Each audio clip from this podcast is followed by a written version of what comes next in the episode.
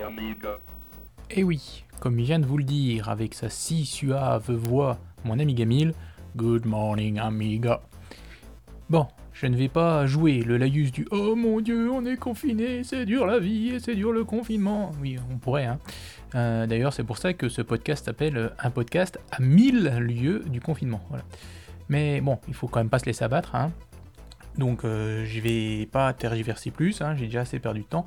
Donc euh, moi je vais me remettre le pied à l'étrier et partager avec vous quelques minutes podcastiques. Voilà, donc euh, voici enfin le podcast 94 qui sera une édition un peu spéciale puisqu'une émission euh, coup de cœur. hein, comme son titre ne l'indique pas du tout, puisqu'à départ je voulais l'appeler un podcast coup de cœur et finalement je l'ai appelé un podcast à 1000, hein, jeu de mots, lieu du confinement. Voilà. Je vais tout de même essayer de conserver un déroulé un peu classique par rapport à une émission habituelle, mais je vais également quand même un tout petit peu modifier l'ordre en commençant par une partie hardware et ensuite enchaîner avec une partie software logiciel. Euh, mais vous allez vite comprendre pourquoi donc. Pas grand chose de plus à introduire pour cette émission, alors bonne écoute à tous et ben, à tout de suite après le petit jingle qui va bien.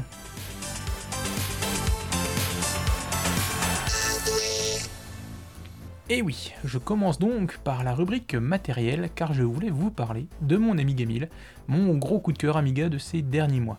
Avec euh, mon iMac G5 sous MorphOS aussi, mais c'est autre, autre chose. Euh, ce dernier était d'ailleurs, euh, donc ce dernier, pas mon ami iMac, hein, mon ami Gamil, était un peu mal en point hein, depuis quelques mois.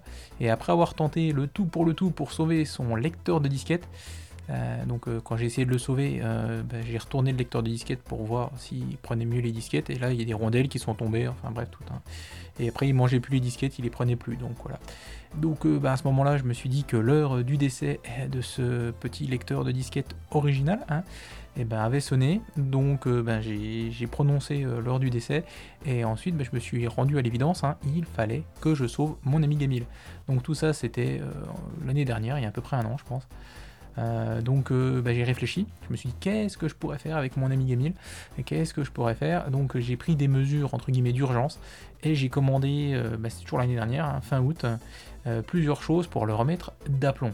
Alors tout d'abord, bah, j'ai fait deux commandes en fait, j'ai commandé chez amigastore.eu, euh, donc le site espagnol. Et j'ai commandé chez Amedia. Donc chez Amigastore, j'ai acheté un lecteur de disquette pour Amiga 500.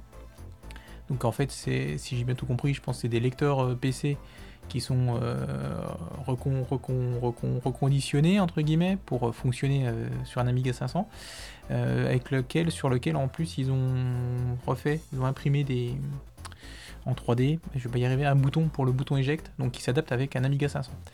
Et j'avais commandé aussi chez donc Amiga Store un DF0 Selector. Je vous en ai déjà parlé dans un autre podcast, le DF0 Selector. On le branche, euh, je ne sais plus sur quelle puce euh, de la carte mère, et ça permet en fait en l'activant ben, de transformer euh, le lecteur disquette externe en lecteur disquette interne et de faire passer le lecteur disquette interne en lecteur disquette externe, ce qui est très pratique pour un Amiga 1000 voire un Amiga 500, puisque par défaut il ne boot, il ne démarre que sur la disquette en DF0, donc sur le disque interne. Parce que là, bah, du coup, comme on lui fait croire que le lecteur externe c'est le disque interne, et ben, il arrive à démarrer aussi sur le lecteur externe. Vous allez voir pourquoi je vous explique tout ça. Euh, donc chez Amedia, euh, j'avais commandé un lecteur HXC euh, Slim, donc avec un, donc le petit avec un lecteur de carte SD. Une autre DF0 Selector, donc là vous allez vous dire mais pourquoi un deuxième? Mais vous allez voir, hein, je pense que pour le coup j'avais eu le nez creux. Et enfin une carte classique 520, euh, donc qui est produite par, c'est une carte qui a été produite, fabriquée par Irix Labs. Voilà. Donc tout ça j'avais commandé chez Amedia, donc euh, les deux j'ai fait la commande quasiment en même temps, en fin août l'année dernière. Alors euh, pour commencer, j'ai voulu installer le lecteur euh, de disquette de l'Amiga 500, donc en interne dans l'Amiga 1000. Euh, et le HXC, quant à lui, ben, je l'ai branché en externe sur, sur un lecteur de disquette externe, puisqu'il faut quand même avoir toute la connectique hein, pour le brancher. Et donc j'avais récupéré un Commodore Amiga 1010 qui était fichu, donc euh, j'ai vidé, euh, j'ai enlevé le lecteur disquette interne qui était à l'intérieur et j'ai branché le HXC à la place. Bon, pour le HXC, pas de souci, ça branché, ça marche, pas de problème. Euh, plus compliqué, c'était le lecteur de disquette de l'Amiga 500 euh, dans le 1000. Pourquoi? Ben, Parce qu'en fait, le brancher, et le poser comme ça, il fonctionnait, pas de souci. Sauf que après, ben, j'ai voulu l'intégrer dans l'Amiga 1000, donc il a fallu que je fasse des trous euh, donc dans le braquet euh, métallique qui entoure normalement le lecteur de disquette et qui permet de le poser euh, sur la carte mère. alors c'est de la ferraille assez, assez conséquente, donc pas facile à faire des trous. Euh, quand j'ai fait mes trous, je me suis rendu compte qu'ils n'étaient pas exactement bien placés, puisque quand je mettais le lecteur de disquette en place, que je mettais la disquette, ben la disquette elle ne rentrait pas complètement, ne ressortait pas. Donc j'ai refait des trous un petit peu plus en arrière. J'ai recommencé, j'ai retesté, là ça fonctionnait. Sauf qu'en fait, le, les disquettes ne tombaient toujours pas bien dedans. Donc je me suis dit, mais je vais pas reculer le lecteur encore de 15 cm, c'est pas possible. Donc euh, là, ça devait faire, euh, je pense, 1 cm plus haut que les trous d'origine, et puis allez, un demi centimètre, un centimètre en arrière par rapport, voilà, pour vous donner à peu près une idée. Donc euh, je me suis dit, merde, comment je vais faire? Puis là, je me suis dit, bah, je vais limer le, le bouton imprimé en 3D que m'a envoyé Amiga Store. Donc je commence à limer le truc, tout, j'essaye, hein, ça commence à aller un peu mieux, tout, je réessaye. Hein. Donc au bout d'un moment, ça, allait bien. Je dis, bon, bah, ça y est, c'est bon, je remets la façade. Le bouton tapait plus sur, le, sur la façade, donc la disquette se rend très bien je démarre, je fais des essais, la disquette boot, enfin il lit la disquette, pas de souci, tout va bien. Je fais bon, on va pouvoir refermer ça, en sachant qu'il me restait quand même un petit défi, euh, mais que j'ai toujours pas fait d'ailleurs, c'est de brancher le, fil de LED bah, sur le lecteur de disquette pour que le, lecteur de disquette, la LED, bah, elle s'allume sur la façade de la 1000. Mais bon, ça on verra plus tard. Euh, donc j'étais tout content, je referme tout mon truc, je repose mon écran 1084S euh, sur euh, mon Amiga 1000, et ben à ce moment-là, ben, ça commence à bien fonctionner, ça démarre, j'arrive à booter sur ma disquette Kickstart, et puis ben, au bout de 2-3 minutes, pouf, erreur de lecture-écriture, erreur de lecture-écriture sur le lecteur de disquette. Mince. sur le forum Amigalove, Intricate avait fait, donc avait eu les mêmes soucis que moi au niveau des trous, au niveau du bouton, enfin tout ça. Mais lui, il n'avait pas parlait pas de problème après de lecture. Alors je me suis dit, est-ce que c'est euh, le une fois que je mets la façade Parce que si je mettais la façade, euh, je tenais la façade et que je mettais le lecteur disquette, pas de souci, ça marchait. Alors je me suis dit, est-ce que le bouton euh, continue à faire un petit peu appui et puis donc la disquette n'est pas bien lue Ou est-ce que quand je pose le moniteur sur la 1000, bah, du coup ça fait du poids un petit peu et puis ça appuie, j'en sais pas. Et en fait, euh, sur le forum d'Amigalov, un certain Christian m'a donné la solution. Il m'a dit non, mais cherche pas, si tu n'as pas bien remis le, bouclier anti-magnétique euh, de la carte mère et si tu n'as pas mis le fil de masse du lecteur disquette, ça peut ne pas fonctionner. Et effectivement, euh, j'ai tout redémonté mon Amiga 1000, j'ai regardé, je pensais plus avoir les, je, ne pensais plus avoir les vis, donc j'ai retrouvé les vis, j'ai remis les vis sur le bouclier donc euh, supérieur que j'ai bien fixé à la lime et à l'autre côté donc au lecteur disquette. J'ai retrouvé mon fil de masse de mon lecteur de disquette interne de mon Amiga 1000 d'origine que j'ai remis sur ce fameux lecteur là et j'ai tout refermé et puis là, bah, voilà, c'est magique, ça fonctionne. Donc euh, voilà, donc si vous voulez remettre un lecteur de disquette euh, dans un Amiga 1000, euh, il y a quand même pas mal de taf, hein. enfin pas mal de taf, un petit peu de taf. Mais après, bon bah voilà, là ça fonctionne nickel, mes disquettes fonctionnent, j'ai pu formater, j'ai refait le tri dans mes disquettes un peu foireuses. Donc du coup, maintenant je suis content, j'ai un lecteur disquette fonctionnel, interne, dans l'Amiga 1000, avec un bouton qui est un peu blanc pour l'instant, donc je vais voir, j'ai gardé le bouton d'origine, donc je vais voir si je peux pas faire en sorte de recoller le bouton d'origine sur le bouton blanc donc en limant évidemment le bouton blanc hein, pour pouvoir euh, recoller donc le bouton d'origine pour avoir la couleur. Et il me restera plus donc qu'à souder euh, le fil de LED euh, sur le lecteur de disquette et on y verra que du feu. Et ça c'était vraiment la partie la plus sympa. Donc youpi tralala je suis content j'ai un lecteur disquette qui fonctionne. Pour le DF0 Selector donc là j'en ai deux. Et évidemment le premier que j'ai reçu c'était celui d'Amiga Store je crois euh, ben, je vais pour regarder pour le mettre sur la puce qui va bien à l'intérieur de l'Amiga 1000. Et là, ah, pas de chance, la PCB, là c'est large. Et en fait, ben, elle tape sur euh, les connectiques de la carte file d'Amiga 1000. Oh Et eh oui, elle est moche. Euh, donc, encore heureusement, celui qui est vendu par Amedia, alors esthétiquement il est moins joli, mais il n'a pas de PCB. Donc en fait, euh, on a euh, nos rangées de pins qui sont posées l'une sur l'autre, les fils qui partent des pins, et bah là bah, ça fonctionne nickel parce qu'il rentre parfaitement, il n'y a pas de souci, il tape pas dans les, dans les pattes du, de la carte fille. Donc pour avoir un DF0 Selector qui fonctionne sur un Amiga 1000, euh, je vous conseille de prendre celui chez Amiga. Euh, l'autre chez Amiga Store, euh, je ne sais plus, je sais pas si c'est à peu près dans les mêmes prix, hein, c'était 10-15 euros l'un et l'autre. Donc bah, celui d'Amiga Store, bah, il ira parfaitement dans l'Amiga 500 comme celui de chez Amiga. Par contre, si vous avez un Amiga 1000, bah, vous êtes obligé entre guillemets de prendre celui de chez Amiga qui est beaucoup beaucoup plus petit. Enfin voilà, qui n'a pas ce problème de PCB qui vient taper dedans. Et donc, euh, dernière chose, euh, donc une fois que je l'ai installé, ça fonctionne. Hein, euh, alors, très attention, si vous avez un Dev0 Selector, ne jouez avec le switch du Dev0 Selector qu'avec l'ordinateur éteint, hein, sinon vous allez tout cramer. Mais sinon, c'est nickel. Hein, du coup, je pouvais démarrer à la fois sur le, disque, sur le lecteur disquette interne avec mon Kickstart, par exemple, et j'avais fait une disquette HFE sur le HXC, et bah, pareil, si je le mettais en DF0 j'ai activé mon DF0 Selector. Euh, le HXC qui est en externe mais passait pour un lecteur interne et je pouvais démarrer dessus sans souci. Enfin voilà, ça fonctionne toujours et ça c'est cool. La dernière chose, donc c'est la classique 520. Alors la classique 520, c'est une carte de chez Irix Labs, je vous disais. C'est une carte qui a succédé à la HC 508, qui était une carte dédiée à l'Amiga 500. Donc la classique 520, c'est à peu près le même style, sauf que bah, celle-ci, l'ont designé, ils l'ont pensé aussi pour fonctionner avec un Amiga 1000 et bah, ça fonctionne bien. Alors, euh, je dirais même que c'est un petit bijou, hein, cette carte. Euh, alors, je vais vous donner les caractéristiques vite fait. Euh, elle a un kickstart que l'on peut, enfin, on peut flasher le kickstart à l'intérieur de la carte. elle peut avoir 8 mégas de mémoire si on active le 68020 qui tourne à 28 MHz, hein, pas comme dans la vidéo que j'ai fait où je veux mettre le lien où je dis qu'elle a 50, je me suis trompé, hein, donc c'est à 68020 qui tourne à 28 MHz. Donc si vous avez le 68020 à 28 MHz qui est activé euh, vous avez 8 mégas de mémoire. Si vous activez, désactivez le 68020, vous n'avez plus que 4 mégas. Euh, un port IDE et Compact Flash. Et enfin un port SD qui est reconnu euh, en FAT95 sous le Kickstart 3.1 et qui est haute swappable, donc on peut changer la carte SD, la remettre pour faire du, de l'échange de données, c'est super pratique. En tout cas sous 3.1, j'ai pas réussi à la faire reconnaître sous un 3 pour l'instant, en même temps j'ai pas essayé plus que ça. L'avantage aussi de cette carte, c'est que bah, de 1, elle est super rapide, super silencieuse, euh, super euh, toute petite et mignonne, c'est bien aussi ça. Euh, elle a un menu intégré qui est vraiment bien, donc au démarrage de, l'Amiga, donc de l'Amiga 500 ou de l'Amiga 1000, vous maintenez le bouton gauche de la souris, et vous basculez automatiquement sur un menu de sélection avec les touches de fonction F1, F2, F3, F4. On active ou on désactive la mémoire, on active ou on désactive le son 2020, on active ou on désactive le kickstart, et on active ou on désactive le port IDE, et donc le port compact flash. Euh, voilà, donc euh, c'est super, ça marche super bien. Euh, si avec la compact flash et le 3.1, j'arrive à booter, je crois, sur un 3.1 en 6 ou 7 secondes, enfin ça va super vite.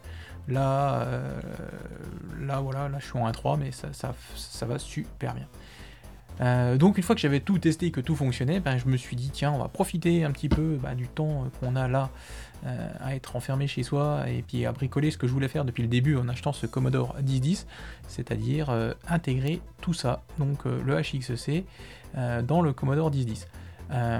alors, le HXC a un petit bouton pour sélectionner les, fichiers. on peut aussi, il a aussi une LED. Alors pour l'instant ça j'ai pas fait. Je pense, alors, si vous voulez pour l'instant on pouvait mettre le HXC en fait pour qu'il sorte du lecteur de, de la, je sais pas comment dire, de la fente du lecteur disquette exactement là, pour pouvoir justement avoir accès au bouton et puis avoir accès à la carte SD. Euh, j'ai pas choisi ça. Euh, moi j'ai choisi de le cacher complètement dans le, dans le 1010. Euh, donc ce qui fait que bah, finalement si je veux changer mes, mes disquettes, pour l'instant je suis obligé d'ouvrir le 1010 pour pouvoir appuyer ce bouton. Mais je vais regarder si je peux pas faire en sorte de faire un petit, un petit switch qui repartirait justement sur le bouton d'origine d'éjecte du 1010 pour pouvoir activer le, bouton du 1010, euh, du HXC. Donc ça, c'est, on verra si j'y arrive. Et puis éventuellement aussi remettre la LED sur la, LED du 1010. Donc pour l'instant, en fait, le, HXC est planqué vraiment à l'intérieur du 1010 tout en bas. Et enfin, euh, j'ai transformé le boîtier qui est vraiment imposant du 1010 boîtier pour cacher en plus du HXC la classique 520. Ce qui fait que quand je mets le 1010 collé contre le, contre la Amiga 1000, bah, je remets le, je, ferme complètement le boîtier et du coup, bah, on voit plus rien. Je me suis même amusé à faire un petit trompe-l'œil en coupant une disquette euh, du Warbench 1.3 qui était fichu, hein, je vous rassure, que j'ai collé à l'intérieur de la fente du lecteur de disquette justement. J'ai collé le bouton d'origine aussi, comme ça, une fois qu'il est fermé, on a vraiment l'impression bah, qu'il n'y a rien, quoi. On a l'Amiga 1000 avec son 1010 à côté.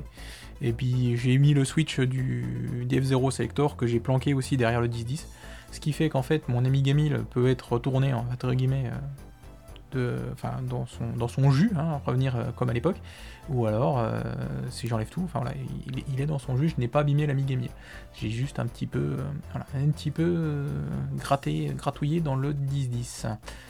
D'ailleurs, je vais vous mettre un, sur le, dans les commentaires, là, je vais vous mettre un petit, un petit lien sur le fil Twitter où vous pourrez voir les photos de tout ça pour voir tout ça. Voilà. En sachant que les photos ne sont malheureusement visibles que, euh, enfin, ne sont visibles sous WV que si on clique dessus. Si vous cliquez pas sur l'image, vous voyez rien. Voilà.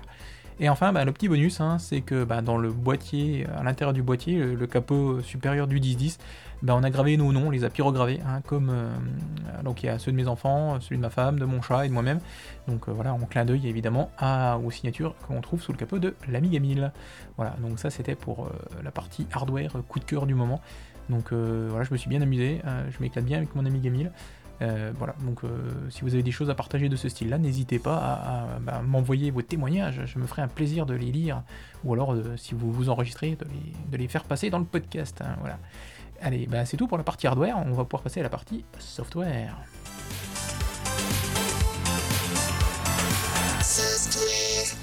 Alors, pour la partie software, eh ben, je ne vais pas vous surprendre beaucoup puisque je vais rester avec mon Amiga 1000. Eh oui, et oui, c'est encore mon coup de cœur puisque voilà, je voulais vous parler ici de, ce qui m'a pris encore un paquet d'heures après. Euh, donc j'ai customisé physiquement, je vous disais, l'Amiga 1000 et j'ai aussi passé pas mal de temps à bidouiller son système et ses applications. Alors le plus dur, le plus compliqué entre guillemets, ça aura été de faire en sorte euh, d'avoir un Kickstart 1.3 qui intègre le SCSI device euh, d'un Amiga 600 euh, donc là, ben, je voulais faire un gros, gros merci à A1000 1986 du forum Amigalove qui a également rédigé une procédure super détaillée euh, donc sur les forums de AB. Si je retrouve, je vous mettrai le lien. Sinon, vous allez sur Amigalove, on a le lien aussi. Euh, alors, une fois qu'on a cette ROM magique qui fait finalement 512 kg, en fait, c'est la ROM de 256 kg plus le Kickstart, plus le Kickstart, plus le SCSI, je vais pas y arriver, SCSI device qui est intégré, ce qui fait que ça nous génère une ROM de 512 kg, ce qui est parfait, puisque la classique 520 on peut injecter des kickstart, mais uniquement des kickstart qui font 512 kg. Donc on peut pas mettre le kickstart à 256 kg, 1.3 de l'Amiga 1000 dedans. Voilà. Donc euh, parce que je m'étais cassé la tête à essayer de faire ça aussi, euh, j'ai pas réussi. Parce qu'en fait, ce que j'ai essayé de faire, j'ai essayé de faire une disquette euh, kickstart donc en enlevant quelques trucs du kickstart et en intégrant le SSI device, ça fonctionne pas. Euh, donc après, bah voilà, je me suis retrouvé coincé. Et finalement, en suivant la procédure donc de A1000 1986, là, euh, voilà, ça fonctionne nickel. Euh, j'ai eu des soucis au démarrage, au départ, parce que quand je démarrais sur le Kickstart, le premier boot, j'avais des gourous méditation. Et en fait, ça venait de ma, carte compact flash qui était mal formatée. Il y avait un souci. Je pense que j'avais oublié d'injecter, d'injecter le PFS sur le RDB. Voilà, tout simplement. Euh, et finalement, donc là, bah, ça fonctionne nickel. Euh, donc euh, j'ai un Kickstart 1.3 avec SCSI Device qui est dans la classique 520. Donc ce qui fait que du coup, je n'ai plus besoin de ma disquette Kickstart. et du coup, qui démarre super rapidement sur un Warbench 1.3 avec bah, la Compact Flash qui est repérée comme un disque dur. Donc du coup, voilà, j'ai un Amiga 1000 avec un disque dur. Et ça, je suis assez content de l'avoir fait. alors, une fois fait, je vous avoue que j'ai pas mal jonglé donc avec la carte Compact Flash que j'enlevais du 1000, que je remettais sur l'iMac sous MorphOS pour faire des transferts de fichiers et vice versa hein, du coup. Au final, euh, bah, j'ai un, Warbench 1.3 qui est à mon avis pas piqué d'un ton, hein, je suis assez fier de lui. D'ailleurs, euh, bah, je vous mettrai le lien dans la vidéo dont je vous ai parlé juste avant, donc elle est en description. Vous pourrez voir un peu à quoi ça ressemble. J'ai mis quelques softs sympathiques, hein, donc je vais vous les lister comme ça, voilà, histoire de que vous sachiez de quoi je parle. Euh, si jamais ça vous intéresse, vous pourrez essayer de les récupérer, en sachant que voilà, c'est vraiment mes chouchous du moment, mes, mes, coups de cœur du moment, et en sachant qu'ils ont tous plus d'une trentaine d'années quasiment, hein. donc ça aussi entre un peu plus de 30 ans et un petit peu moins de 30 ans, mais voilà, c'est vraiment, euh, c'est vraiment euh, voilà, du Warbench 1.3 pur jus. Hein. alors, bon, on va commencer par l'indispensable, l'indécrottable HippoPlayer, qui a été encore développé il n'y a pas longtemps, je crois que j'ai vu si je dis pas de bêtises, que son auteur avait mis en ligne sur EAB une nouvelle version qui corrigeait un bug au niveau justement de la lecture aléatoire. Si on avait plus de 4000 fichiers, je crois, dans, une playlist. Bon, voilà, mais HippoPlayer, moi j'ai récupéré la version Aminet hein, qui fonctionne nickel. J'ai pas 4000, 4000 modes pour l'instant, donc, donc HippoPlayer, il, il a l'avantage que l'Amiga 1000, il est limité à ses 512 kg de mémoire chip. On peut pas mettre plus de 512 kg de mémoire chip, même si on a de la fast, on peut pas arriver à le feinter, ça fonctionne pas. Euh, il faudrait une carte Rejuvenator, sauf que bah, une carte Rejuvenator, il y en a pas, euh, même si en a qui essayent d'en refaire une pour l'instant. Et puis j'ai envie de dire, ça perdrait un peu de son charme, puisque finalement on aurait un Amiga 1000 avec, euh, avec 2, 2 mégas de chip, maintenant avec un 68 mm, enfin après c'est plus un Amiga 1000 quoi. Voilà. Donc bref. Là, c'est tout des applis et des softs qui fonctionnent avec 512 kg de mémoire, en sachant de chip, en sachant que même que quand j'ai démarré, j'en ai encore moins que ça. Hein. Je suis arrivé à 400 kg, voire un petit peu moins. Donc HippoPlayer euh, fonctionne nickel, les scopes aussi. Après, en fonction des modules qu'on lance, ça consomme plus ou moins de chip, donc faut faire attention. Mais voilà, HippoPlayer nickel. Euh, J'étais coincé parce que je voulais absolument euh, avoir un KingCon. Euh, donc pour, le, pour avoir un, shell, un remplaçant du Con, justement, qui, est quand même assez limité hein, sur un Amiga de base. donc bah, super déception parce que KingCon ne fonctionne qu'avec un Warbench, enfin Kickstart 2.05 ou 2.1. Donc bah, il a fallu que je cherche. donc j'avais pas envie d'essayer Evin's Head. Hein. j'avais un mauvais je crois que c'était lui qui était filé avec le Warbench 3.9 ou 3.5 et j'avais pas un bon souvenir du tout. Donc je ne voulais pas essayer Vinced. Euh, bon après je me serais rabattu dessus si j'avais pas le choix. Mais en fait finalement j'ai trouvé W Shell.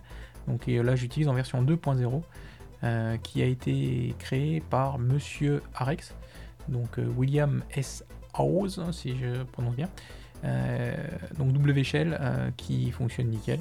alors ça prend un petit peu, c'est un petit peu compliqué à installer parce qu'il faut installer 2-3 trucs et puis euh, faire des bidouilles dans la startup séquence, mais ça marche nickel nickel. Euh, avec l'avantage donc il rajoute euh, une barre d'historique pour le, le log du, Warbench, enfin le log du shell.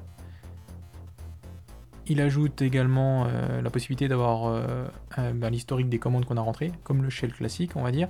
Euh, il permet aussi bah, du coup de naviguer dans l'historique des anciennes commandes. Il a des touches, euh, des raccourcis euh, clavier avec les touches de fonction, notamment F1, F2. Si on appuie sur F2, paf, paf, le shell prend tout le plein écran. On appuie sur F2, pouf, il revient à sa taille normale. F1, ça le miniaturise et il devient vraiment tout petit, tout petit. Donc ça, c'est vraiment cool. il y a aussi Fcomp qui va avec, qui est pour un, je pense, ça doit dire Fkey completion. Euh, qui fonctionne bah, super bien aussi, euh, avec l'avantage, bah, du coup, voilà, euh, par défaut, on tape, je sais pas, S2.startup-séquence, donc ça prend un peu de temps. Là, vous tapez S2.S, vous appuyez par défaut sur la tâche échappe, et puis lui, bah, il va chercher tous les fichiers qui commencent par S, et puis il vous, vous les dérouler l'un derrière l'autre. Donc Startup 2, Startup séquence, ah c'est celui-là, et voilà, vous avez gagné, vous n'avez pas besoin de tout taper. Donc moi j'ai juste modifié un tout petit peu le truc pour que ça soit sur la touche tabulation comme KingCon, pour pas être perdu, et puis voilà. Donc euh, F-Shell, W-Shell, super top. D'ailleurs, euh, W-Shell, donc de monsieur euh, William S. House, ben, j'ai installé aussi Arex, mais là je me disais mince, il n'y a pas Arex dans le Warbench 3.1, je vais pas aller rechercher Arex je sais pas où, et finalement ben, j'ai récupéré le Arex du Warbench 3.1, et ben c'est celui en fait qui était vendu euh, à l'époque pour le Warbench 3, hein. il n'y a pas la version 1.15 de mémoire si je dis pas de bêtises. Donc on récupère 4 euh, fichiers, on les met sur le Warbench 3, dans le Warbench 3 et hop ça fonctionne. Donc euh, chapeau bas monsieur William S. House qui est décédé, si je ne dis pas de bêtises, il y a déjà un petit moment, une dizaine d'années je crois. Donc voilà, mais un gros, gros, je lui tire mon chapeau parce que c'était vraiment, vraiment du super boulot. Ensuite, euh, qu'est-ce que j'ai encore comme euh, outil euh, sympa que j'utilise AmiDoc Donc, il rajoute une doc sur une barre de lancement sur la Miga 1000, enfin là sur un Warbench 1.3 ou 2. ce que j'aime bien, c'est que c'est des petits boutons, des petites icônes qui doivent faire, je sais pas, 20 pixels par 20 pixels à peu près. Donc je me suis amusé à faire plein, plein, plein, plein, plein, plein, plein, plein d'icônes pour AmiDoc. Euh, voilà, c'est vraiment rigolo. Euh, en plus, je le trouve très mignon. Euh, il fonctionne avec quatre couleurs, donc comme le Warbench, avec les couleurs du Warbench. Donc c'est vraiment chouette, super intégré. j'ai installé des mouse qui est en fait un petit logiciel que je lance dans la startup séquence aussi, enfin ou peut-être dans, dans la user startup que j'ai rajouté, enfin bref on s'en fiche, et qui permet bah, d'accélérer la souris, qui permet d'avoir le front to click, Donc quand on clique sur une, une fenêtre d'écran, sur une fenêtre qui est derrière une autre, si on double-clique dessus, pouf, elle passe devant.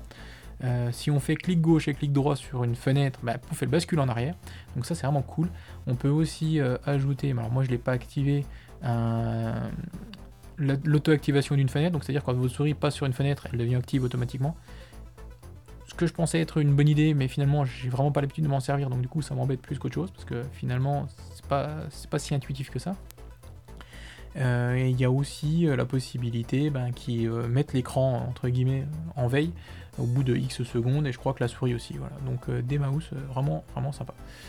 MS Clock, euh, j'ai installé également MS Clock, donc ça permet d'avoir une petite, une petite, oui, tous sont tous petits avec moi, une horloge dans la barre d'écran, dans la barre de titre de Warbench 1.3, donc l'horloge, mais aussi la quantité de mémoire libre totale, fast et cheap. Donc avec l'avantage que sur un Warbench 1.3, bah, vous n'avez pas ça, parce que sur Warbench 1.3 par défaut, on a la mémoire totale et on ne sait pas combien il nous reste de chip. Donc là, c'est vraiment pour avoir à la fois la chip et à la fois donc euh, l'heure. Et justement, pour avoir l'heure, bah, je me suis créé un petit script Arex que je lance dans la startup séquence ou le user startup et qui me demande l'heure au démarrage. donc euh, soit je rentre l'heure et du coup j'ai l'heure, soit je rentre pas l'heure et puis bah voilà, j'ai pas l'heure, c'est pas grave. Hein. ça, c'est... Et puis un des derniers trucs que j'ai fait, bah, c'est euh, j'ai installé SimGen euh, Simulator de Genlock, Simulation Genlock.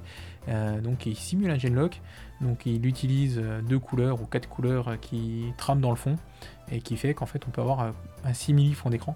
Sauf qu'en fait c'est pas un fond d'écran, c'est vraiment une simulation de Genlock, donc en fait bah, ça reprend dès que vous avez une fenêtre avec un fond bleu, bah, vous voyez votre fond d'écran à l'intérieur. Donc c'est assez sympa, c'est assez joli. j'ai installé aussi My Menu qui permet bah, d'avoir un menu euh, donc euh, dans la barre, euh, de titre en plus, dans lequel bah, j'ai justement rajouté des commandes pour me désactiver mon SimGen pour gagner quelques kilos, pour me désactiver le Demaus, mais je suis pas sûr que ça me fasse gagner beaucoup. Et voilà. Et enfin, le truc vraiment cool aussi, hein, vraiment que je pensais pas qu'il pouvait fonctionner, c'est les jeux en VHD load. Parce que pour moi, VHD load, il fallait au moins un Warbench, enfin un Kickstart 2. Et en fait, JST, hein, ce bon vieux JST, qui a d'ailleurs été mis à jour encore l'année dernière. Hein, euh, faut aller voir sur le forum de AB, il y a euh, Jean-François Fabre, si je dis pas de bêtises, qui a reposté, donc euh, il a mis aussi sur son site internet une nouvelle version, ça va être la 6 je crois. Donc JST permet de lancer les jeux VHD Load. Alors avec toutes les restrictions qu'on a sur un Amiga 1000 de base, hein, entre guillemets, puisqu'on a que 512 kg de chip, je, ne cesse de le répéter. Donc c'est vraiment ça qui va faire le goulet d'étranglement le goulot d'étranglement. Euh, mais sinon, euh, ça fonctionne nickel. Alors après, juste déception, avec 512 kg, bah, je peux pas lancer un Pinball Dreams, ni un Pinball Fantasies. Voilà, donc ça c'est dur. Et Worms non plus, voilà, parce que tous les trois nécessitent au moins un méga de mémoire. Voilà. Euh, voilà, voilà. Donc là, bah, c'est vraiment le, gros parti software entre guillemets qui a été fait. Et je voulais quand même rajouter que si là, l'Amiga 1000 en fait il boot en 1.3, donc par défaut, euh, l'avantage, c'est que là, avec la classique 520, je referme tout et donc je suis en 1.3 avec mon disque dur euh, en compact flash, c'est nickel. Mais je peux repasser en 3.1. Euh, la seule chose, c'est qu'en fait, là, on est obligé de désactiver complètement la classique 520, donc on n'a plus le kickstart intégré, donc on n'a plus de disquette qui fonctionne. Donc, ce que j'ai fait, c'est que là, je me suis créé des disquettes auto des Kickwork en fait, euh, donc avec un Kickstart 1.3. Et ensuite sur la partie euh, Warbench, finalement, ce que j'ai fait, bah, c'est que j'ai créé un petit, euh, une petite startup séquence qui va me lancer en fait l'outil de flash de la classique 520 avec la ROM qui va bien. Donc j'ai deux disquettes, j'ai une Kick Flash 1.3 donc bah, qui démarre sur un Kickstart 1.3, ensuite qui va lancer la partie disquette et qui va me lancer automatiquement le flash pour euh, bah, flasher le, kickstart en 1.3 avec le CC device. Et la même chose avec une kick flash, on va dire, 3.1, bah, qui permet la même chose mais en passant en kickstart 3.1. Voilà, donc euh, ça c'est super cool. Donc euh, finalement pour pouvoir flasher la, la classique 520, c'est un jumper à changer. quand on le déplace, donc elle est complètement désactivée. Ça permet de la flasher, à la fois le kickstart et aussi faire les éventuelles mises à jour de son firmware s'il y en avait. Donc je crois qu'il y a eu un, une mise à jour, euh, mais l'année dernière, et depuis, il n'y en a pas eu. Donc moi, quand je l'ai reçu, elle était déjà à jour. Donc euh, voilà. Donc voilà, ça c'était pour la partie euh, software, logiciel, ce qui est déjà pas mal. Hein. Donc j'espère que ça vous a plu, hein, cette remontée, ce voyage dans le temps entre guillemets. Donc on va continuer avec la rubrique jeu, avec un nouveau coup de cœur, et là vous allez voir, c'est pas moi qui vais parler.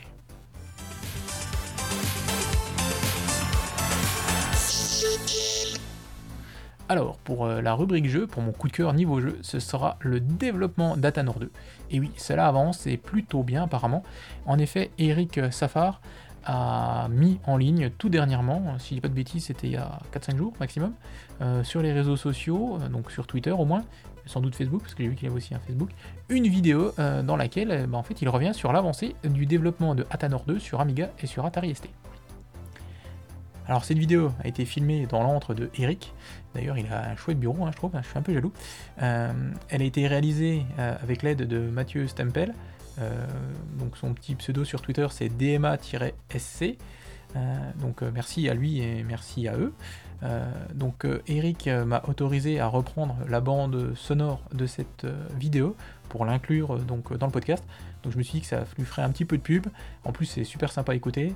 Euh, je vous invite bien évidemment à la regarder, puisque en plus, euh, quand vous la regarderez, bah, vous aurez euh, la tête d'Eric Safar que vous verrez donc en chair et en os, mais vous pourrez aussi profiter bah, des captures des jeux et également bah, des magnifiques illustrations qu'a fait, fait, Angel Bautista. D'ailleurs, sur cette vidéo, il a croqué différents intervenants du jeu, donc ceux qui participent au jeu, dont notre ami Astrofra, donc euh, que je salue bien bas. Euh, donc euh, cette bande sonore que vous allez écouter vous informe quand même, hein, mais je vous invite, donc si ça vous a intéressé, à aller également écouter, écouter et regarder la vidéo. Bien évidemment, le lien est dans la description. Je vous laisse écouter Eric et on se retrouve juste après. Ça dure 9-10 minutes. Voilà, donc on se retrouve d'ici une dizaine de minutes. Allez. Et on sera, je pense, du coup, pour la partie émulation. Salut à tous Une petite vidéo pour vous donner quelques nouvelles d'Atanor 2 sur Atari et Amiga. Euh, c'est vrai que je vous ai pas donné beaucoup de nouvelles depuis la fin de l'année. Donc je me suis dit pourquoi ne pas faire une petite vidéo? C'est vrai que j'utilise pas trop ce, canal. Donc euh, voilà, pour vous dire, Katanor 2 sur Atari et Amiga avance vraiment bien. Et même quasiment terminé. Il reste 2 trois petites choses euh, à régler au niveau des musiques et puis quelques bugs. Mais je voulais faire cette petite vidéo donc pour vous donner ces nouvelles et puis pour euh, vous parler un petit peu de ce qui va se passer euh, bah, dans, les, dans, les mois à venir. Donc la première des choses, vous inquiétez pas, le jeu se termine.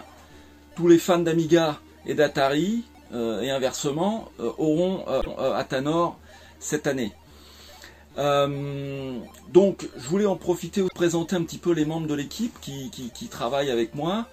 Euh, moi, je suis Eric Safar, pour ceux qui ne me connaissent pas. Donc, je suis le développeur, l'auteur de, la série Atanor. Euh, bon, euh, pour un retour rapide, il y a eu Atanor 1 qui est sorti sur Amstrad, sur Auric et sur Commodore 64.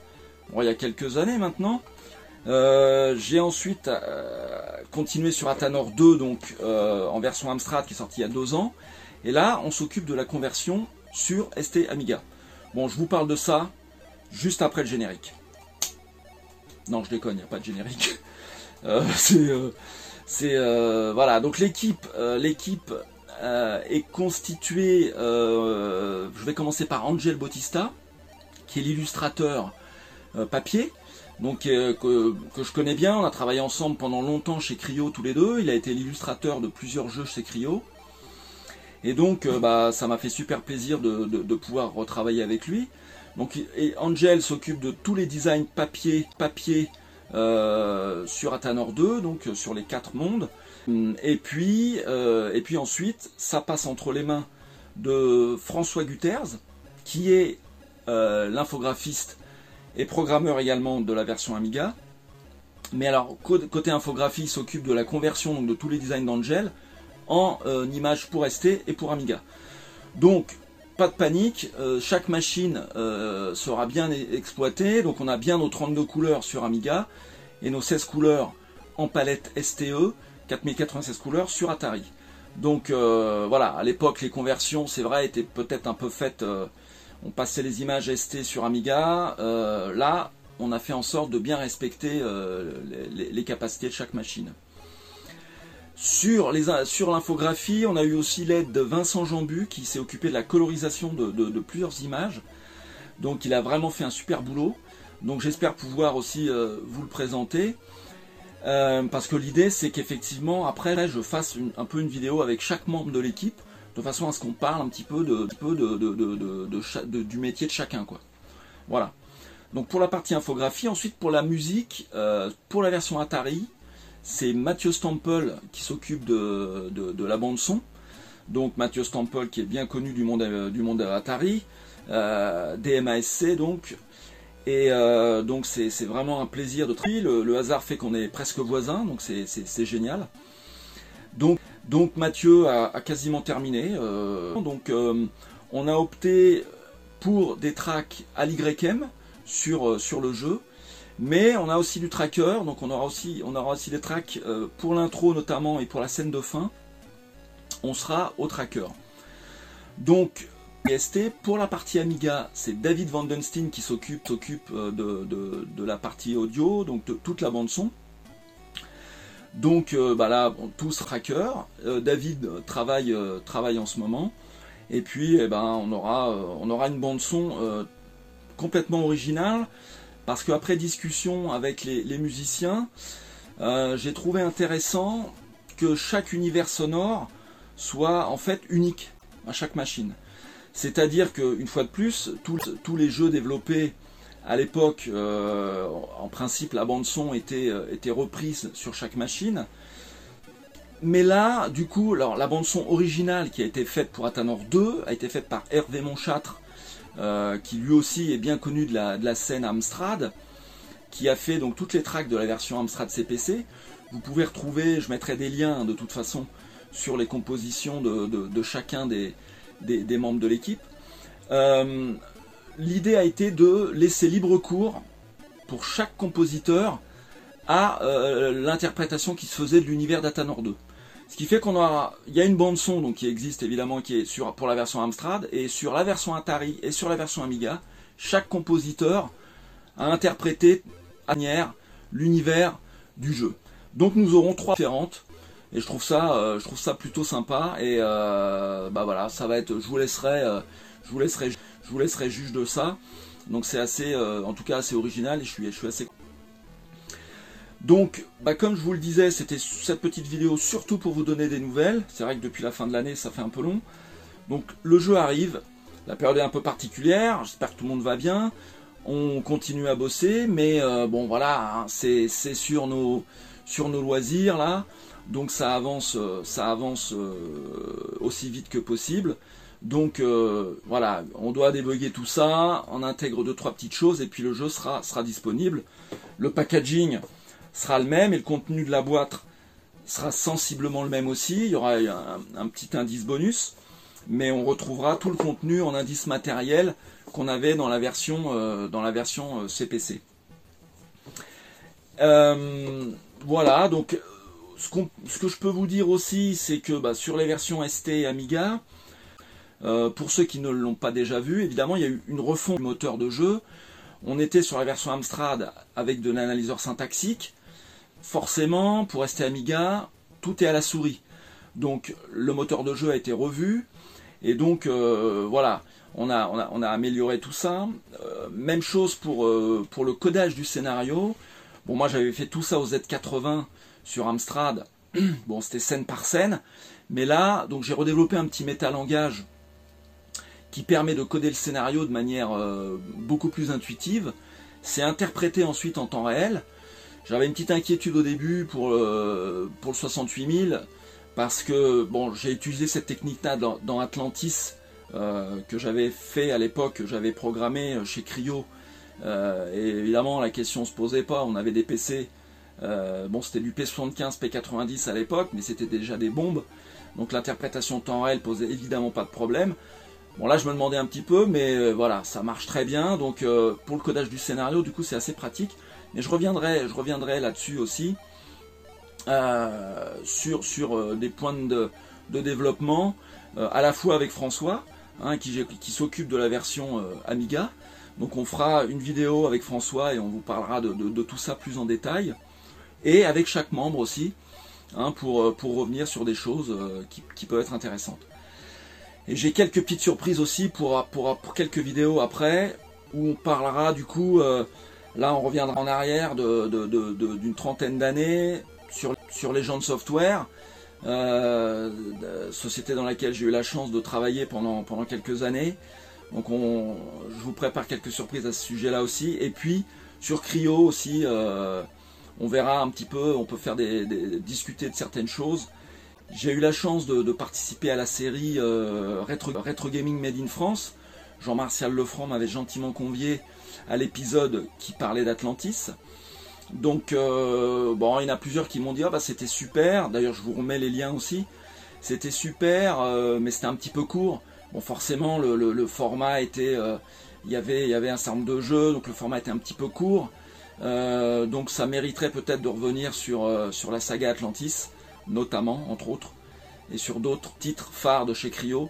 Donc, on reviendra, on reviendra, je reviendrai là-dessus avec plaisir, avec avec certains acteurs de l'époque. Voilà, bah c'était c'est court, mais je tenais vraiment à le faire euh, pour vous pour vous rassurer si c'était besoin. Mais voilà, le jeu avance bien, on bosse euh, et euh, ça arrive, ça arrive. Merci, merci de votre intérêt, de votre soutien et à bientôt. Bye.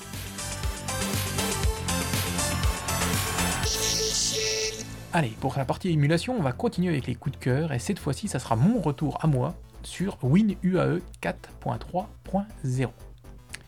Et oui, j'ai installé ce dernier sur un portable, un HP EliteBook 840 de 2013 que j'avais acheté euh, il n'y a pas longtemps parce qu'en fait euh, voilà je l'avais acheté pour mon boulot finalement je continue pas mon boulot mais finalement je garde le portable hein, parce que je l'ai payé vraiment une, une poignée de figues hein. donc euh, je remercie alors je ne sais plus son pseudo, il était sur Amiga Impact, il n'y est plus.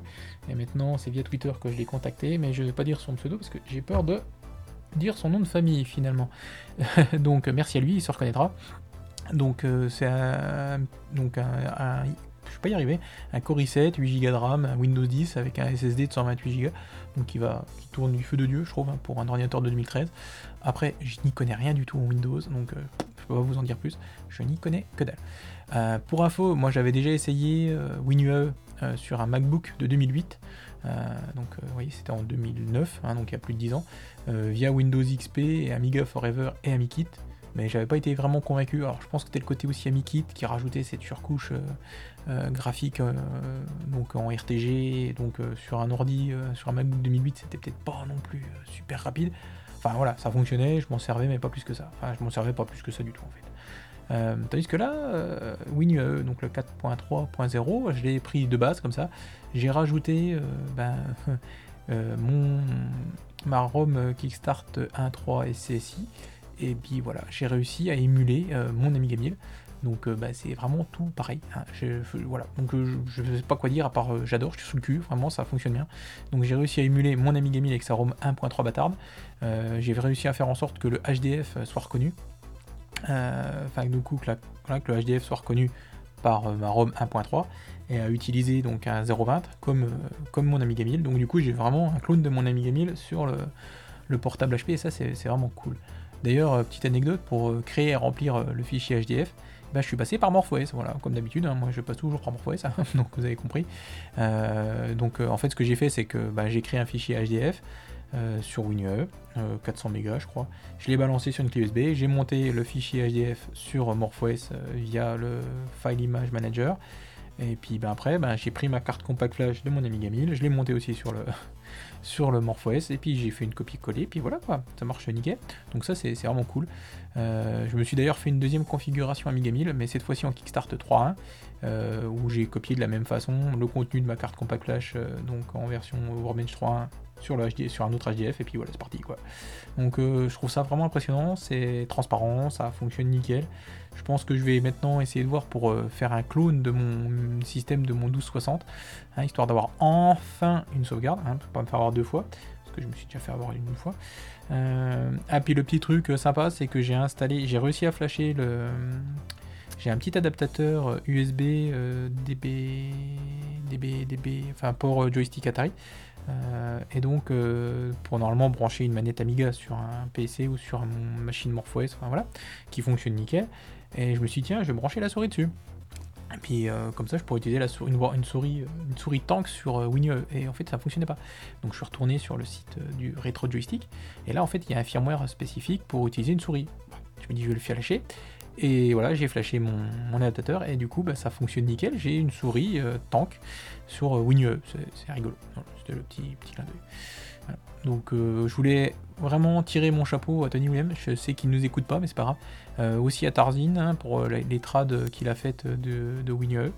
Euh, donc voilà, j'avais souvent parlé de Tony Williams et de WinUE dans les précédents podcasts, sans jamais vraiment remater ce qu'il avait fait. Et donc bah, tout ce que j'ai envie de dire, c'est que ça tue. Voilà, respect, chapeau, merci, les amis gaïstes, Tandovine. voilà, merci beaucoup. et puis bah voilà. Donc bah, là c'était pour la partie émulation, donc mon gros coup de cœur pour ce WinUE. Enfin, enfin, enfin, pas enfin, non, on va passer à la partie rétro magazine, coup d'œil dans le rétro, puisque euh, là j'ai un petit truc sympa aussi.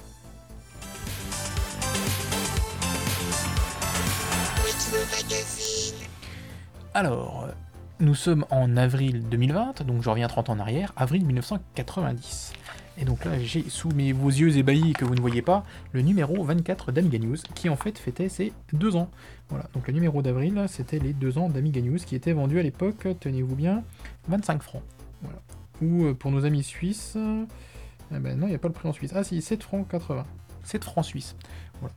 Euh, donc euh, Amiga News, News, tout pour l'Amiga. Donc euh, numéro 24, je vous disais, numéro d'avril, il fait de ses deux ans. Donc ce qui veut dire que bah, il sortait 12 numéros par an. Donc par conséquent, il y avait bien un numéro en juillet et un numéro en août. Donc assez fou hein, de se dire que, voilà, contrairement à ce qui se fait maintenant ou ce qui s'est même fait après plus tard, hein, je crois qu'à News, au bout de 2 ou 3, enfin 3-4 ans, ils sont passés en 11 numéros par an. voilà, il faisait donc 12 numéros par an et 2 pour l'été. Moi je trouve ça assez fou. donc euh, ce numéro 24 parle de double échelle, donc en version 1.2. Ah, oui, je vous jure, c'est pas de ma faute, hein, c'est vraiment pas de ma faute à moi, euh, moi Lolita. Euh, donc il parle de double échelle, hein, comme quoi le hasard fait bien les choses. il possède également une pub, alors pour l'Amiga Ball, l'Amiga Ball qui allait, l'Amiga Ball 90, qui allait se dérouler du 10 au 12 mai 1990. Alors, l'affiche en elle-même paye pas de mine, mais je vais pas la retrouver, donc c'est comme ça. Mais par contre, ça donne vraiment envie, hein, si j'avais pu, moi j'y serais allé. vraiment. Hein, euh, plus de 100 exposants, je crois, avec en plus de ça, euh, euh, de mémoire, ils attendaient, je crois, 30 000 personnes, enfin, un truc de fou. Donc, ouais, ça, ça aurait été cool. Voilà, je suis sur la, pub en question. ouais, c'est ça, plus de 100 exposants vous attendent et quelques 30 000 Amiga fans. Voilà. Passez, nous serons enchantés de votre visite. Oui, bah, moi aussi, j'aurais été content d'être là. Donc, l'Amiga Ball 90, c'était sous le patronage de Commodore et d'Amiga Magazine. Donc, je pense, magazine allemand. Donc euh, le, comme l'Amiga Ball 90. Donc euh, voilà, il y a d'autres choses, hein, pas mal de news aussi. Il parle, euh, commence à parler du 3000 qui fuite, c'est assez rigolo. Voilà, mais bon, moi ce que je vais vous lire, c'est autre chose. désolé. je vais vous relire le test d'un logiciel dont j'ignorais jusqu'à l'existence et qui risque d'intégrer très vite la carte compactage de mon Amiga 1000 en complément de l'excellent TurboText dont je ne vous ai pas parlé précédemment. Et TurboText, c'est vraiment très très bien un super éditeur de texte. Euh, voilà, qui remplace euh, merveille Ed, donc euh, vraiment nickel. Il est en français en plus, avec plein de raccourcis, on peut faire plein de trucs. Enfin voilà, bref, TurboText, très bien. Donc là, je vais vous lire donc le test de AZ ou de Az, je vais voir comment on va le prononcer.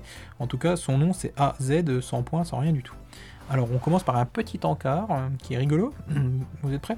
Une question à 100 roupies de monsieur EY de Katmandou, Népal. Alors EY, hein, c'est parce que E c'est la lettre après le A dans les voyelles, et puis Y c'est la consonne avant Z, hein, je pense. Il est gratuit, multifnet, multitâche, et il a un code réentrant et partagé et fait ce que vous désirez de A à Z. Quoi c'est-il?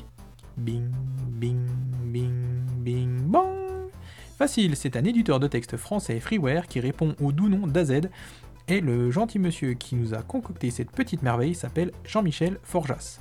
Mais voyons un peu ce que cachent ces deux petites lettres. Alors, le titre de ce test, c'est un éditeur de texte bien français.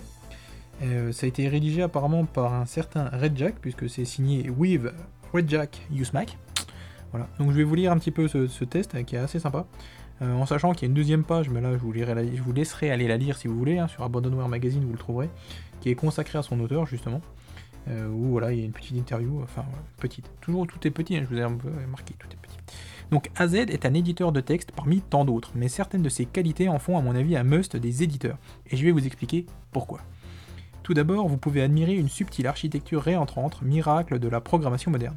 En effet, une fois chargée en mémoire, toute nouvelle fenêtre utilisera le même segment de code que toutes les autres, même si celles-ci sont actuellement en plein travail. Car voyez-vous, AZ est aussi multitâche. J'entends déjà votre question. Quel intérêt peut avoir un éditeur multitâche? C'est une bonne question et je vous remercie de me l'avoir posée. Prenons un exemple. Je viens d'écrire un très joli programme en C, assembleur, basique, COBOL, Fortran, Pascal, Module A2, autres. Alors, entre guillemets précisé, rayer les mentions inutiles et surtout le COBOL. Et ce programme le serait encore plus sur le beau papier listing de mon imprimante.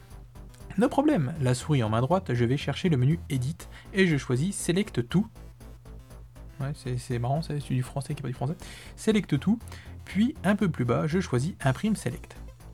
Et le tour est joué. Il ne me reste plus qu'à travailler dans une autre fenêtre sur un autre programme génial. Encore plus fort, le téléphone sonne et Aide 2 points, le vrai, hein, pas l'éditeur de texte d'IBM, me demande quel article contient la disquette que je dois lui envoyer, et comme ma mémoire est digne d'un ZX80, il faut regarder. Mais AZ est là, je mets la disquette dans mon lecteur, dans une fenêtre AZ, je tape dire div 0, et je sélectionne la ligne, la souris grimpe au menu outils et lance un execute block de derrière les fagots, et là, la directory de ma disquette s'affiche dans la fenêtre d'AZ. Comme un miracle n'arrive jamais seul, il ne me reste plus qu'à tout sélectionner et envoie sélection transmettra le tout à aide de points via modem. Génial. J'en veux un. Aide de points. Si vous avez un Minitel, vous en avez un. Attendez, c'est pas fini. Pour nos amis programmeurs qui paniquent avec leurs parenthèses, leurs euh, accolades et autres, AZ va là aussi être utile. AZ vérifie si le nombre, d'ouvrantes correspond au nombre de fermentes, se positionne automatiquement sur, alors ça va compliqué, sur le L à qui il manque le L apostrophe fermant, et lycée de Versailles.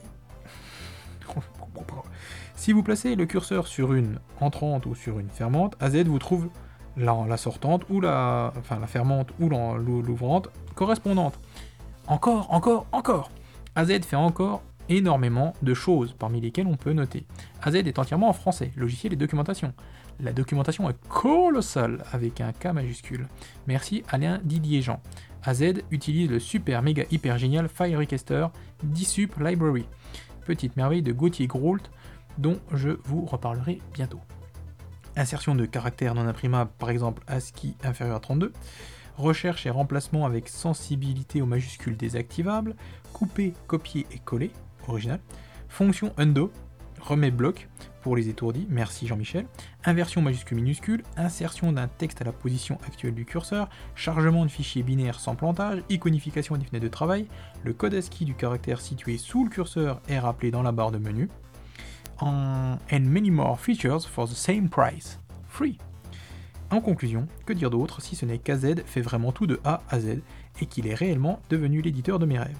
L'avenir d'AZ dépend essentiellement de vous. Si vous pensez qu'AZ est encore incomplet, n'hésitez pas à me le faire savoir et je transmettrai à Jean-Michel qui, si l'idée est intéressante, s'empressera de l'intégrer. Si vous trouvez des bugs, faites-le savoir et le mal sera conjuré. Pour finir, un petit secret, la future version d'AZ aura un port AREX. Si vous n'avez pas encore AZ version 1.50, vous pouvez l'obtenir gratuitement, soit en envoyant votre adresse, une disquette et une enveloppe suffisamment affranchie à Alain Didier Jean, 69 rue Dunois 75 646 Paris CEDEX 13 en téléchargeant AZ version 1.50 sur SGT Flamme, CISOP François Rouex, alors le numéro 33 1 39 55 84 59 V23 Videotex, euh, ou en copiant tout le drawer AZ sur la disquette d'un copain, ou dans les super disquettes de Fredfish. Alors, aide d'un deux points dit AZ se trouve aussi sur la disquette de l'émulateur Minitel Flamitel 2, vendu au prix de 450 francs avec câble Minitel, et 400 francs sans câble par Delta 7 Avantage, 24 rue Marc Seguin, 75 018 Paris. Enfin, toute personne, à part Delta 7 évidemment, vous vendant AZ plus cher que le prix d'un disque serait coupable de vol et définitivement privé de dessert. Voilà, donc c'était signé Red Jack. Euh, donc euh, oui, je pense que je vais le tester, ce AZ, euh, que je ne connais pas, je vais voir s'il traîne sur Aminette. Enfin voilà, bref, encore une, petite, trouvaille sympathique dans Amiga News. Donc voilà. Donc bah, Amiga News, il y a aussi tout un truc sur la musique, avec un test de Big Band, de Musilog, Track 24, Studio 24. Donc ouais, vraiment sympa. un bon, un bon, un bon petit, bon petit numéro. Et puis en plus, on, rigole parce que je tourne les pages. Alors juste pour dire, voilà, il y a une petite promo autour de l'Amiga 500. Hein. Un A590, un disque dur autoboot de 20 mégas avec 2 mégas de RAM installés. C'était le bagatelle de 6990 francs et c'était un prix fou, prix, prix fou. fou. L'extension de 512 kg plus horloge, pour elle, quant à elle, était vendue 890 francs. Voilà. Allez, on va passer à la suite et on va passer à la rubrique d'hiver.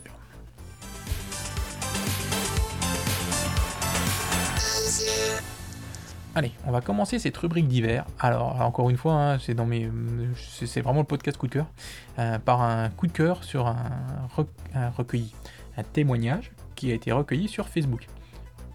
Il s'agit de celui de Thierry Lescott, Lescott qui m'a autorisé à vous le lire. Euh, alors, euh, je pense que vous allez vous reconnaître. Enfin, pas mal d'entre vous vont s'y reconnaître. Alors voilà, il commence comme ça. Bonjour à tous. Petit poste inutile, mais je voulais vous faire part de mon premier contact avec mon Amiga. C'était le 5 décembre 1987. Pour ma Saint-Nicolas, mes grands-parents m'emmenèrent dans une grande surface pour m'acheter un Amiga 500 en remplacement de mon Commodore 64. Tout excité, je branche la bête, j'allume le tout, et tout ce que j'obtiens, c'est une LED rouge qui clignote indéfiniment. Après avoir cherché, j'ai dû me rendre à l'évidence. Il était en panne. L'impatience de la jeunesse fait que l'on retourne immédiatement au magasin pour les changer, surtout qu'on est en fin de journée et le lendemain c'est dimanche. Tout le monde étant occupé au magasin, je dépose mon Amiga sur la pile et j'en prends un autre qui lui fonctionnera. Cependant, la première chose que je voulais faire, c'était faire quelques POC pour voir si c'était fort différent de mon C64. Et je vous avoue avoir été un peu déconcerté par cette main qui s'affichait à l'écran. Je m'attendais à avoir un basique directement comme sur le C64. Mort de rire. Euh, je fais partie de ces personnes qui n'ouvrent le manuel que si vraiment cela ne fonctionne pas. LOL. Après avoir inséré cette fameuse disquette Amiga Warbench 1.2, la merveilleuse aventure commença. Mon plus beau souvenir informatique, la découverte de la souris, les icônes, l'Amiga basique, les Guru Meditation. Voilà, donc euh, j'ai trouvé euh, ce, petit témoignage vraiment sympa. Donc si vous en avez d'autres, si vous voulez partager aussi votre rencontre avec l'Amiga, bah, n'hésitez pas à m'envoyer vos textes ou vos captures sonores et je me ferai un plaisir de les insérer dans le podcast. Sinon, un dernier petit coup de cœur euh, pour moi, ça sera une mention spéciale à Amiga Vibes, qui nous a fait donc deux podcasts coup sur coup là. unique is unique, pas sûr du titre du coup, et le dernier euh, qui s'appelle le déconfinement des, je crois, ou quelque chose dans le style. Euh, voilà, donc 84e euh, et 85e épisode donc, des podcasts d'Amiga Vibes. Donc on les doit à Je Gougou et à Jeffrey. les deux loustiques aussi confinés que vous, hein, ceux qui le disent. donc le nouveau podcast qui vous fera attendre la délivrance du confinement avec une petite sélection des One Day One Demo que l'ami Tarzin, Tarzine, au bout de 50 podcasts, j'irai toujours Tarzin, euh, que Tarzine nous offre toutes les semaines sur la mailing list Amiga Power et aussi sur Amiga Impact et tous les jours sur Twitter. Allez, encore du bon son brut pour les truands. Euh, non, c'est pas ça. Du bon son brut pour les amigaïstes. Voilà. Allez, euh, allez, puis un autre coup de cœur aussi, parce que sinon je vais, je vais zapper et puis c'est un peu dommage, euh, ou j'en parlerai peut-être la fois d'après aussi. Mais c'est François Lyonnais qui vient de mettre à dispo donc le code source de Amos Pro, et donc qui va permettre du coup à Midark bah, de pouvoir avancer aussi sur euh, le code Amos Pro pour AGA. Voilà, ça c'est aussi euh, la super bonne nouvelle euh, du moment. donc je voulais juste vous le dire, il n'y a pas de lien, il n'y a rien, il y a une news sur Amiga Impact qui a été postée hier ou avant-hier. Voilà. Donc bah, allez jeter un oeil, ça c'est vraiment cool. Alors, en conclusion, et pour terminer ce podcast, ce podcast, décidément, c'est vraiment compliqué aujourd'hui, je tenais à remercier, comme toujours, Gibbs hein, pour l'habillage du podcast, l'habillage sonore. Euh, sans lui, euh, ce podcast ne serait pas un podcast. Euh, je voulais aussi remercier tous les contributeurs qui avaient participé à la petite cagnotte il y a plus d'un an maintenant, ou il y a un an, ou il y a deux ans. Mon dieu, que le temps passe vite. C'était peut-être il y a deux ans. bref, c'est pas grave. Donc, qui avait contribué à faire en sorte ben, que, je puisse vous enregistrer ça sur un magnifique enregistreur Tascam, qui est utilisé à ce moment même. Là. Donc euh, merci à eux. je voulais aussi remercier Tarzine, hein, toujours, parce qu'il faut le remercier. Tarzine, il n'arrête pas. Il fait ses news quotidiennes sur Twitter tous les jours. Donc ça c'est vraiment cool. Merci Tarzine. Euh, d'ailleurs, il les relaie aussi sur Amigapact et ça c'est cool parce que du coup, Amigapact il, il, est toujours un petit peu vivant grâce à Tarzine aussi. Euh, remercier Jeffrey et Jogougou, hein, les MC du podcast des dont j'ai parlé juste avant. Mais je voulais aussi tout particulièrement remercier tous ceux qui m'ont laissé un petit message de ci, de là et ailleurs que ce soit donc dans les news d'Amiga Impact, euh, dans le forum de MetamorphOS, euh, d'Amiga-NG, d'Amiga France bien évidemment, mais aussi sur le groupe Facebook Amiga pour toujours and Beyond, sur Twitter et même sur Instagram. Merci à vous, merci beaucoup. Enfin, un gros, mais alors vraiment gros big up à Fabrice, aka Humit, Humit, oui, je dois prononcer comme ça, Humit, qui se reconnaîtra et à qui ce podcast est dédié à à peu près 152%, euh, voire plus. hein. Donc euh, j'espère que ce podcast t'accompagnera un petit coup durant une de tes nuits de travail à l'hôpital ou sur le trajet pour aller bosser. Allez, surtout un gros gros merci à toi et à tous tes collègues et euh, comme dirait Maximus, force et honneur. Voilà. Maintenant, je vais pas vous le cacher, si je trouve le courage et la motivation, j'aimerais bien vous concocter un prochain podcast bien bien fat qui sera cette fois-ci dédié à l'actu bah, des trois derniers mois, de février, mars et avril, euh, que j'ai pour l'instant honteusement zappé. Donc euh, bah, j'espère que je pourrai le faire parce qu'il y a quand même des choses à dire. Euh, voilà, donc bah, prochainement, j'espère vous faire ça. Enfin, pour vraiment conclure ce podcast, je vais vous parler un petit peu de la musique de fin. En fait, j'ai suivi les conseils d'Alex Menchi sur le groupe Star Wars pour toujours and Beyond. D'ailleurs, il faudra peut-être lui redonner son nom Amiga pour and Beyond à un moment. hein. Enfin, moi je dis ça, c'est comme ça. Euh, et j'ai maté la démo qui s'appelle Unusual Suspect, qui est en fait une démo de Mandarine. Et sur le coup, j'ai pas tilté. Euh, donc c'est une démo de Mandarine qui a été faite en collaboration avec euh, le groupe Mankind.